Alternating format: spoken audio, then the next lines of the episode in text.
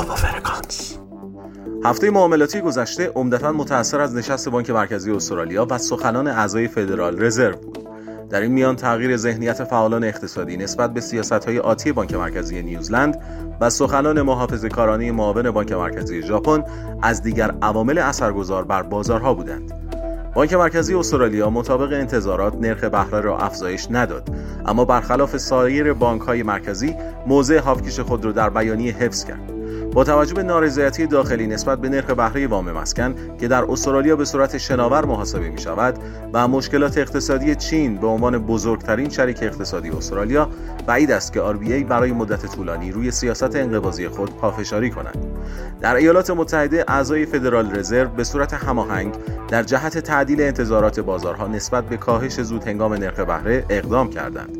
روی کردی که توانسته احتمال کاهش نرخ بهره در ماه مارس را به کمتر از 20 درصد تقلیل دهد. با این حال اگر گزارش CPI هفته آینده بیانگر تداوم مسیر نزولی تورم باشد بازار مجددا وزن بیشتری برای کاهش در ماه مارس قائل خواهد شد. این هفته داده اشتغال نیوزلند منتشر شد که بهتر از پیش ها بود.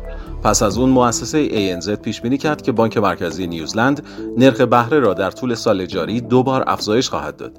مجموع این عوامل تغییر ذهنیت معاملهگران نسبت به RBNZ و تقویت کیبی را در پی داشت. در نهایت اوچیدا معاون بانک مرکزی ژاپن تلاش کرد انتظارات برای افزایش سریع و شدید نرخ بهره از سوی بی را تعدیل کند.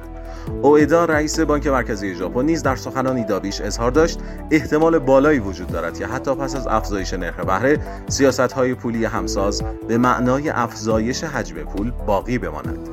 چنین روی کردی حتی در صورت کنار گذاشتن نرخ بهره منفی مانع از تقویت ین خواهد شد.